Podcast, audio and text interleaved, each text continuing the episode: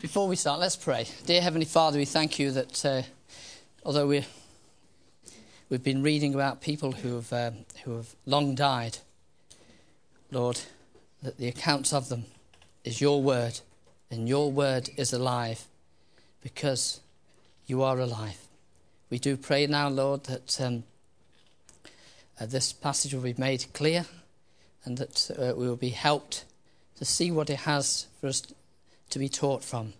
Both those who, who are unbelievers, who do not know what it is to have their sins forgiven, and also as believers, Lord, that we'll be helped in our daily walk with you, that we will be um, walk closer, that we'll have more um, desire and zeal in our hearts.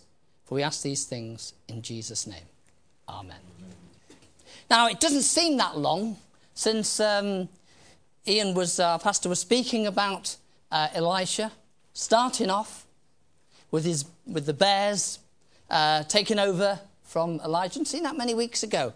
And here we are now coming in to, as it says here, Elisha's last days. And like Elijah, his ministry was to the northern kingdom Israel. It split from Judah, as uh, our pastor said this morning. Uh, the uh, the two tribes of Judah and Benjamin formed Judah, and the rest became the northern kingdom, known as Israel. And there's an, an expression that you read a couple of times in, uh, in that chapter that we read, a verse, um, that, that crops up time and time again. Um, in, for instance, in uh, 2 Kings chapter 13, verse 2, talking about Jehoahaz, that he did evil in the sight of the Lord, followed the sins of Jeroboam, the son of Nebat, who had made Israel sin. He did not depart from them. Um, Jeroboam was the first king of, uh, of Israel, of this divided, now northern kingdom. He was the first king. And there were many uh, that followed in his wake Jehu, Nadab, Baasha, Elah, Zimri, Omri, Ahab, many more. And the description of them all is that verse that I've just read out to you.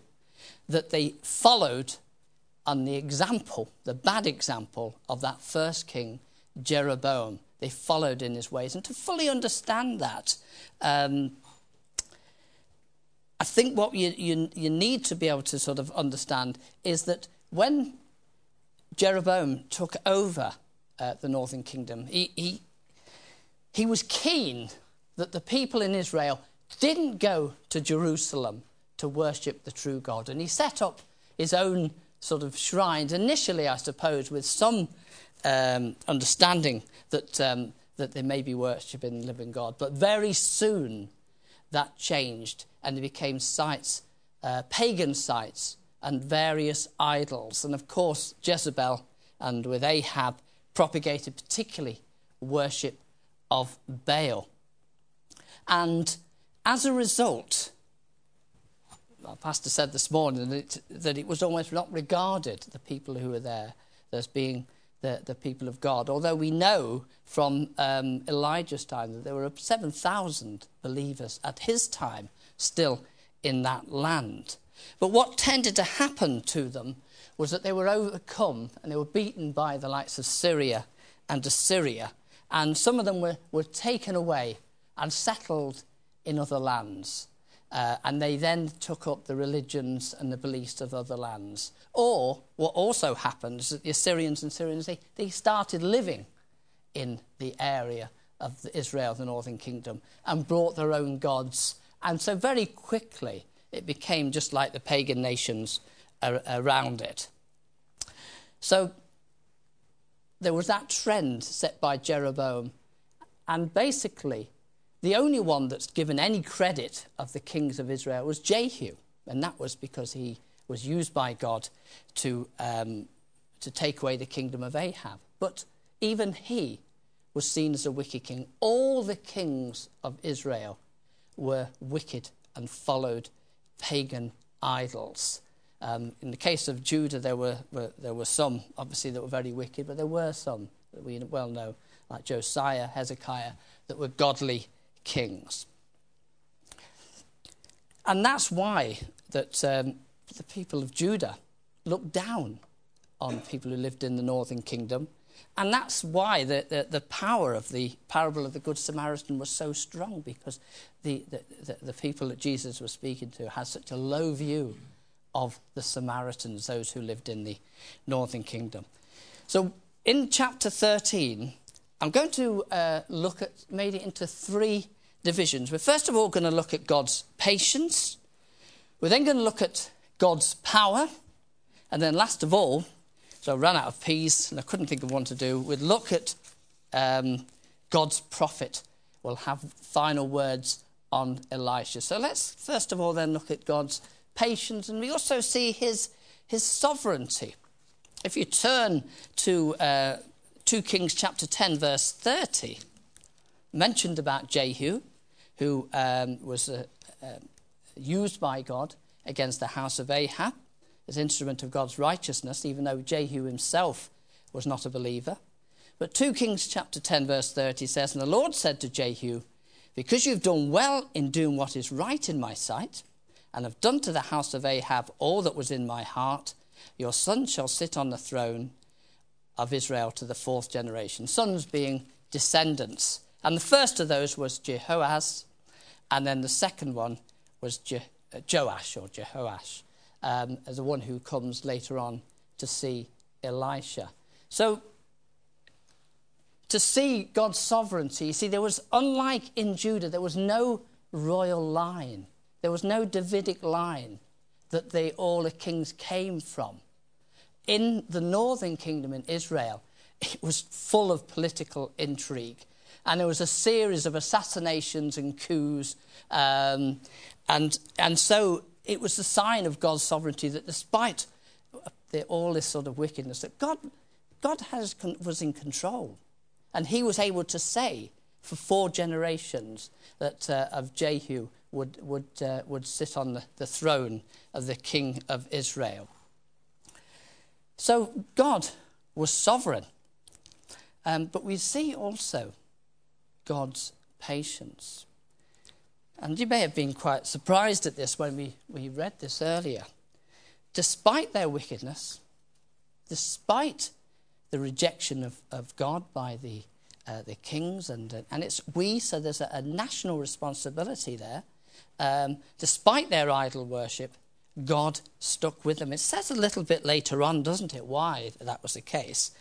It says in verse 23 But the Lord was gracious to them, had compassion on them, and regarded them because of his covenant with Abraham, Isaac, and Jacob, and would not yet destroy them or cast them from his presence.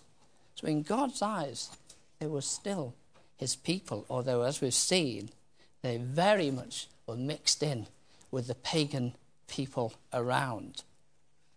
So, God was patient for them.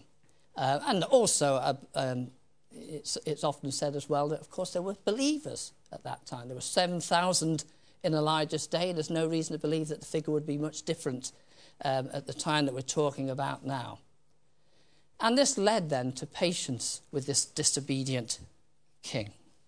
Um, you see in verse 4, uh, Jehoahaz pleaded with the Lord, and the Lord listened to him. The Lord listened to this, this uh, wicked king for he saw the oppression of Israel because the king of Syria oppressed them. And then in the next verse, the Lord gave Israel a deliverer so that they escaped from under the hands of the Syrians, and the children of Israel dwelt in their tents as before. So life returned to normal during that period. We don't know who the deliverer was. Uh, people have. Uh, but the, the Bible doesn't say, and uh, we should, where the Bible is silent on that issue, so, so should we. But the point was that God was gracious to them. God showed grace to them despite their wickedness and their evil. It says that God uh, listened to Jehoahaz. And, but it didn't change them. What Israel was asking for was that he wanted a change of their circumstances. They wanted a change in their situation, i.e., they wanted the Syrians to get off their backs and not uh, bother them as much. And God gave them that change in circumstance, but there was no change in themselves. And isn't that so true today?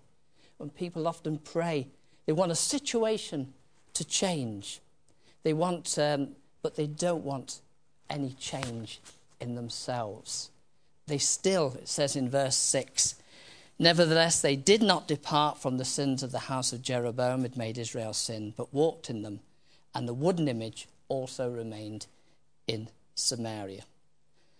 There were still idols, there were still pagan shrines, still rejection of the true and living God. And despite God's patience, they were still in disobedience with him. There was a book out in, um, in the 40s that was made into a film, and the book was called Mildred Pierce. And this book was about uh, a woman who brought up her daughter on her own. And she'd had a rough life, this woman, and so she was determined that her daughter wouldn't have a similarly difficult life like she did. So she she worked day and night, um, gave her the best schooling, and as best house as she could, environment, etc.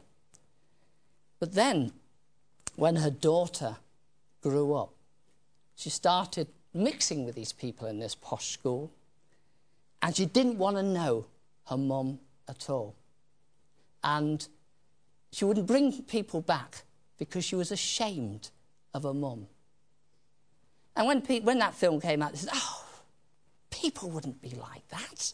People wouldn't be as cold and callous and as cruel as that. But this is what the people here did. God listened to them. God sent them a deliverer. God showered them with blessings. But they rejected him. They were ashamed of him. And maybe it's true to some here this evening. The blessings that God has given you, your life, your comforts, the things that you've given. But you reject him. You won't have anything to do with him. You'd be ashamed if people found out that you'd gone to church this evening. God's patience. But you see, if we read a little bit further on, God did eventually judge and punish them. Verse 7 For he reduced their army, he made them impotent. He left of the army of Jehoahaz only 50 horsemen, 10 chariots, and 10,000 foot soldiers. For the king of Syria destroyed them and made them like the dust at threshing. God's patience should never be seen as weakness. He is sovereign. He holds the fate of nations in his hands. He holds our eternity in his hands. Our days are in his hands. There will be a judgment. For those here this, this evening who are still estranged from God, still do not know the gift of forgiveness of their sin and peace with God, the promise of heaven. He be patient with you, but there will be a judgment. So we looked at God's patience. Let's now move on to God's power. And we now come, uh, we'll look at verses 10 to 19 and then a few verses 22 to 25 at the end. We now come to his last days. He's been silent for a few chapters. Uh, biblical scholars say that 45 years he's off the pages of, of Scripture. But we're left in no doubt in his state, aren't we? It says in uh, verse uh, 14 that um, Elisha had become sick with the illness of which he would die. He was sick with the illness of which he would die. But in a state of, um, of, of, sickness, um, of not having long to live, there was a knock at the door, and he was to have a royal visitor. Um, and this was uh, Jehoahaz's son, Joash. who also, from verse 11, that verse that crops up so often in 2 Kings, he also did evil in the sight of the Lord, did not depart from the sins of Jeroboam, the son of Nebat, who made Israel sin, but walked in them. So there's just three points before we, we look at the, the exchange, the, the conversation between um, Elisha and King Joash. The first thing is, despite him being ungodly, he comes to Elisha in times of trouble. Not only does he come to him in um, times of trouble, he, he, he comes weeping. Says in verse 14, he wept over his face and he calls him Father. Father. He was genuinely upset and, and you know, not, not to be cynical uh, about, about this man. There was obviously some good uh, and uh, some heartfelt care in, um, in the king's sort of heart. He wasn't completely wicked, and isn't that true of those who are um, who, who worship other gods who are not believers? You know, they, they, they sometimes um, show great care, often out, outshine us in their good works. He was genuinely upset. But, but also, you have to accept that um, even if he was genuine, the reason that he was upset, or particularly upset, was that Elisha was of national importance. Uh, Graham spoke about um, his influence in protecting Israel. And there's one or two other references to that.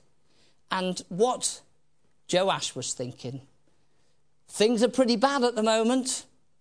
If Elisha dies, they're going to get worse. He, he saw he came to him, not so much possibly, he may have done, because he was a friend of Elisha, but he saw that Elisha was a friend of God.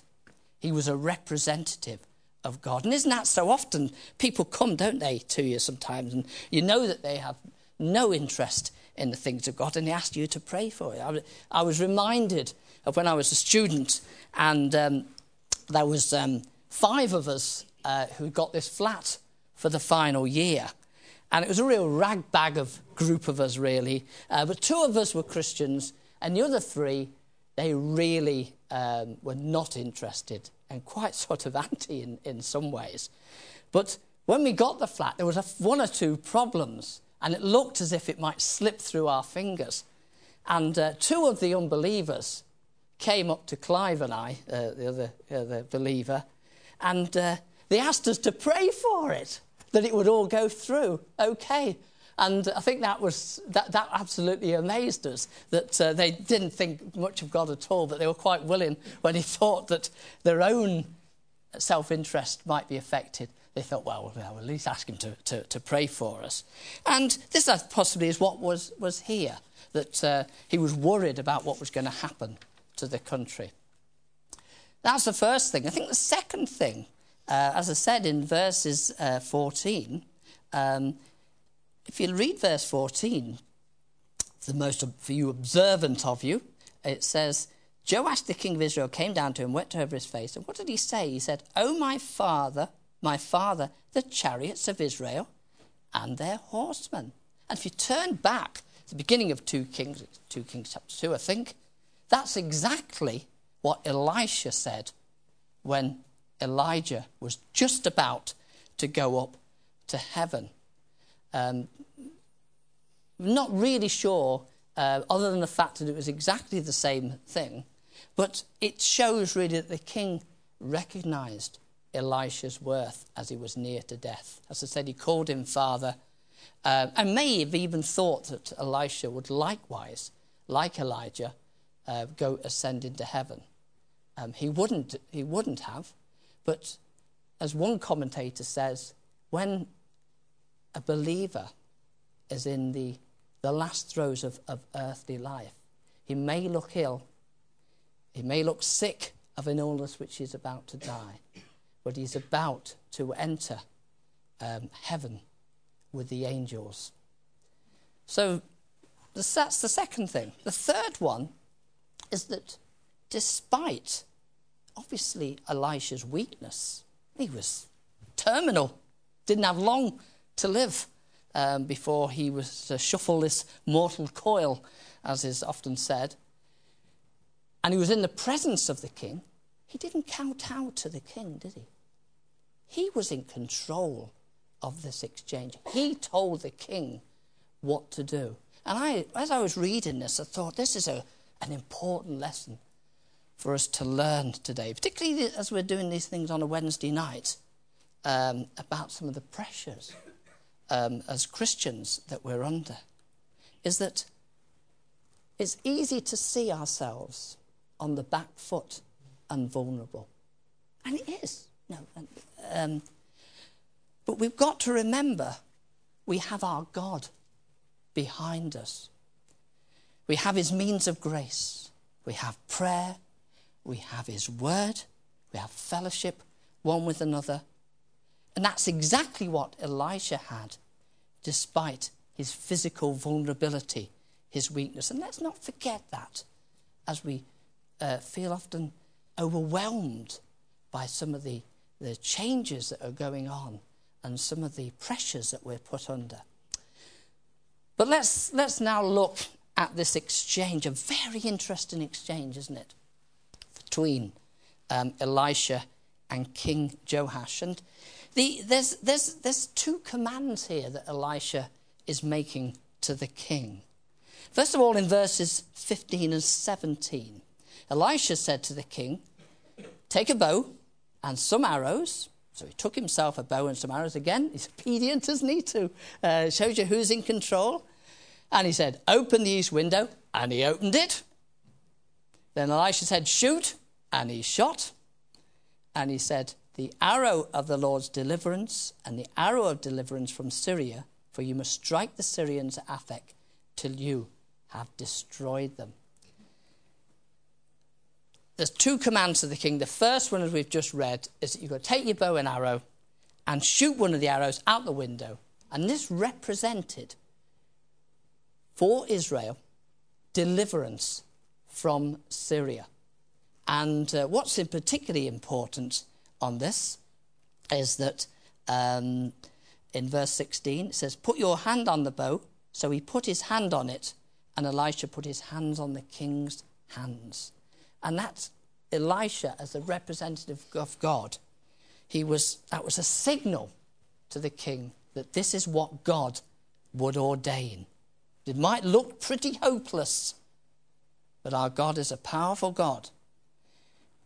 He's a patient God, and He's a God of promises. And God would promise that they would have deliverance from Syria. So that was the first task, and He did that, did that perfectly okay. So he was going to have deliverance from Syria. Now, the second part is verse 18 and 19, the second part of the command. Let's read that. It said, Then Elisha said, Take the arrows. So he took them. Again, obedience. That's where it stops, unfortunately. And he said to the king of Israel, Strike the ground. So he struck three times and stopped. What this actually means is that he, he didn't say, pick a few arrows up and batter the ground with them. It meant shoot the arrows into the ground one by one. So it says in, um, strike the ground. So he struck three times and stopped. And then it says, the man of God was angry with him and said, You should have struck five or six times. Then you'd have struck Syria till you had destroyed it. But now you will strike Syria only three times. Now, what can that possibly mean? You know, why, why is that? Perhaps you might think to yourself, well, how was Joash supposed to know how many arrows he was supposed to uh, discharge from the bow into the ground? Perhaps Joash couldn't see the point of it, and perhaps he just did a few to keep Elisha happy. You know, so, do this, I'll shoot a few. But it didn't work, did it? Didn't keep him happy. In fact, it angered Elisha. Now, why? Well, it's quite clear that this was a, and it's often used, isn't it, pictures, and Jesus uses pictures and illustrations in his own ministry. This was a, a test, a pictorial test of Joash's obedience to God. And as such, it showed up his character, his lack of faith, and his lack of reliance on God. See, the first part was a general promise of deliverance by defeating the Syrians. And he did that right. He shot the arrow out the window, and that was a promise of deliverance. The second part was a test for Joash of how believing, how committed, and how persevering he would be in carrying out God's victory. See, he probably thought to himself, oh, deliverance, arrow through the window, got deliverance of Syria, from Syria. That'll do me nicely. I'll do with that. I'll make do with that. He wasn't bothered about any more than that. He thought that would just, it was just like a, a sort of a make do. Ah, oh, that'll do me. And in fact, as I said before, if you compare verse 19 at the end where it says, Now you will strike Syria only three times, with verse 25, three times, right at the end of the verse, three times Joash defeated him and recaptured the cities of Israel. He only had partial deliverance. If he'd have discharged five or six of those arrows, God would have given him complete deliverance. Now, Joash was not a believer. We know that. None of the kings of Israel were believers.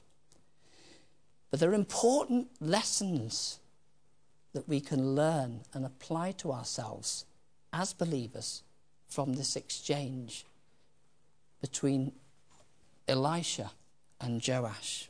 You see, when we become Christians, when we confess the Lord Jesus Christ as our Saviour, we put our trust in Him. It's the beginning of our Christian walk. It's the beginning of our new birth through Christ. It's the beginning of God's grace in our lives. We're delivered from the clutches of Satan. That was the first part. But the second part for us as Christians is how are we living that Christian life? Are we giving ourselves fully to Christ? You see, I said before that the attitude of, of Joash was, yeah, deliverance, that'll do me. I'm quite happy with that. No more, and you know, uh, we'll, we'll defeat them. And he just was, that'll do me. I'll go, I'll be quite happy with that. He didn't want to do any more. And are we like that? To use this illustration, are we three arrows Christians? Or are we five or six arrows Christians? Do we take all the means of grace? It's a warfare, remember. Do we fight against temptation daily? Or do we just, no, I'm a Christian, I'm okay, that'll do me? Do we really believe in answered prayer? Do we pray on a regular basis? Do we daily depend on God's power, or do we go for days without reading His word or coming to Him in prayer? Are we really engaged in our Christian warfare, or do we just think, that'll do, I'm a Christian? You know, I'll go to church, that will be it. You see, or do we get, look at this, say, I'm saved, that'll do for me, as shown in Joash's response? We don't expect much change in our Christian life. We don't make the effort to witness. We don't seek to deal with habitual sin and things that are compromising our witnessing. We only ever have a superficial grasp of God's word. We have an irregular and uncommitted prayer life. Are we make do believers? Are we just three arrow Christians?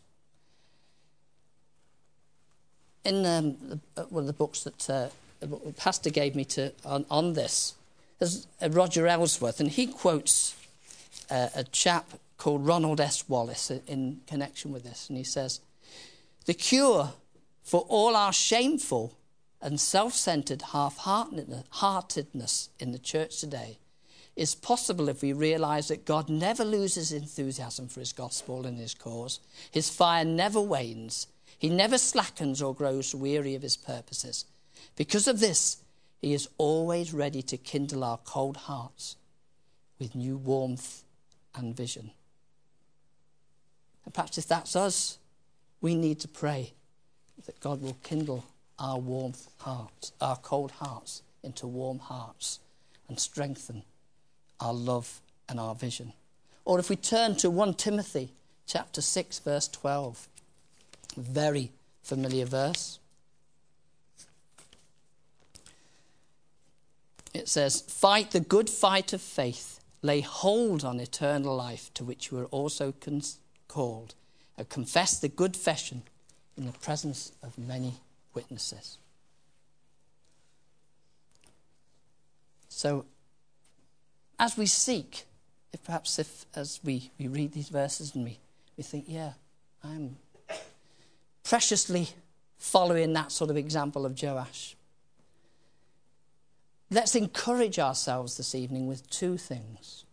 First of all, mentioned it before. Uh, verse 16 Put your hand on the bow. So he put his hand on it. Elisha put his hand on the king's hand.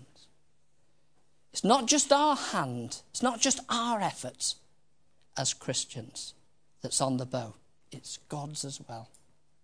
Let us pray to God for strength. Let us rely upon Him as He strengthens us from within.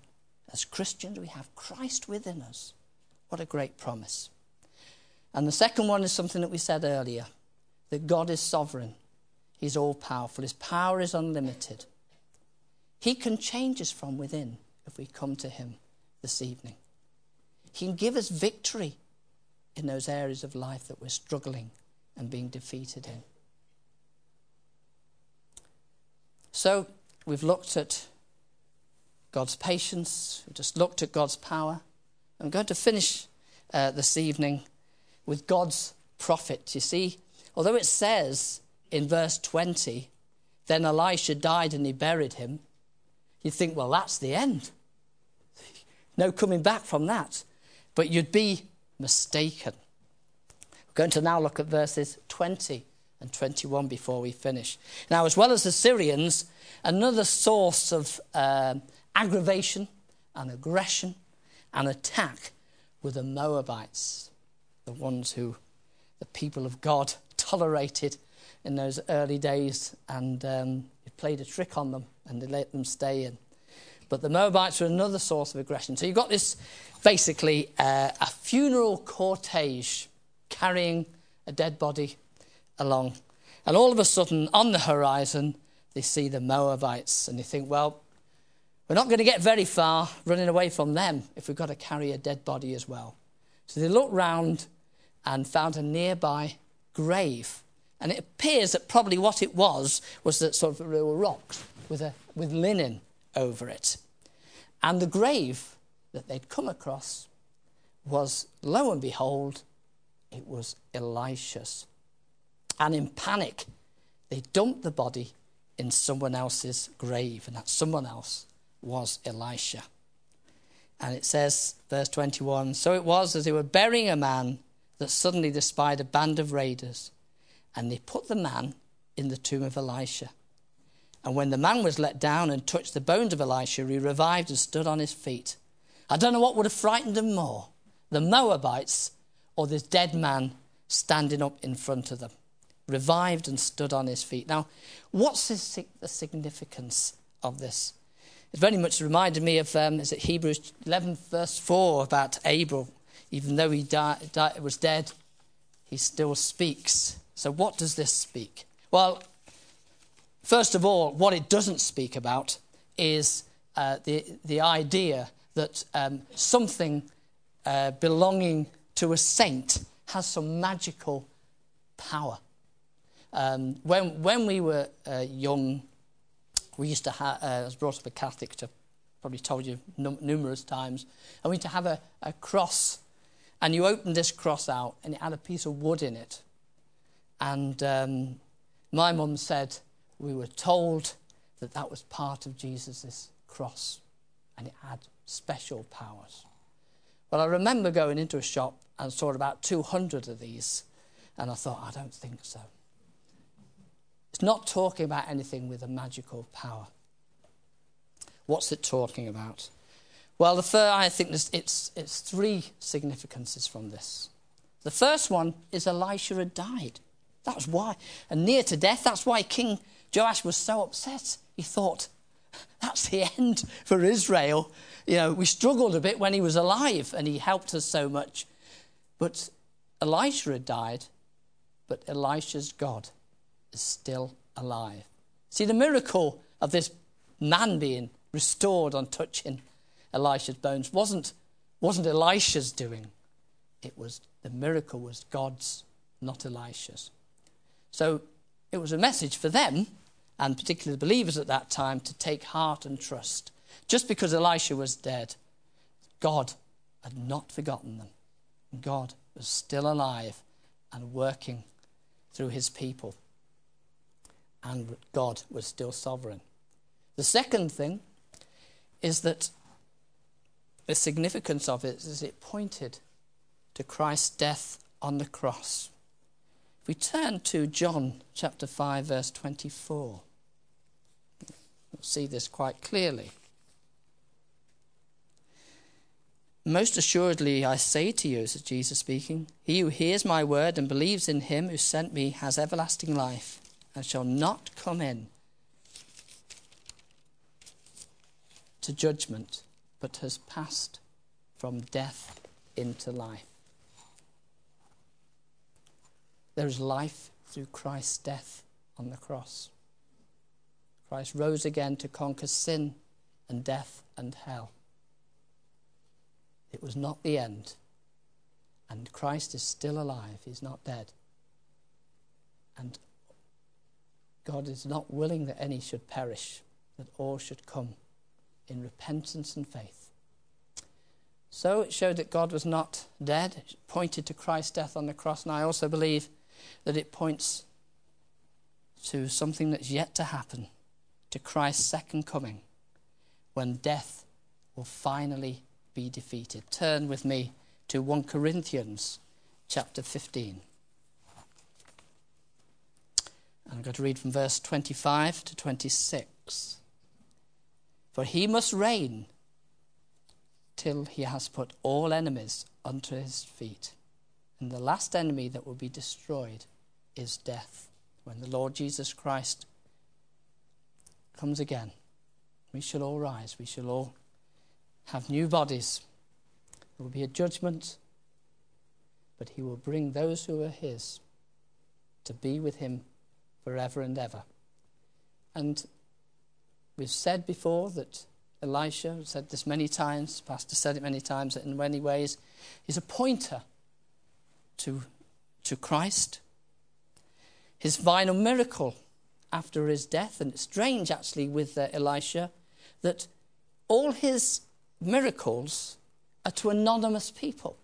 The only person who was a, a recipient of God's working through Elisha that we know his name was was Naaman, and he was a Gentile. His final miracle was after his death. Elisha whose life as God's prophet and servant showed the compassion, the mercy and grace of God. He also showed, such as in Naaman, the character of sin, how it cuts us from God. It shows us God's patience and power in forgiveness and changing hearts. So, as we consider and have considered the life of Elisha, let's not finish with Elisha. Elisha points to our dear Saviour, who was to die on the cross, but was to rise from the dead. And through him, we believe, we have everlasting life. Amen.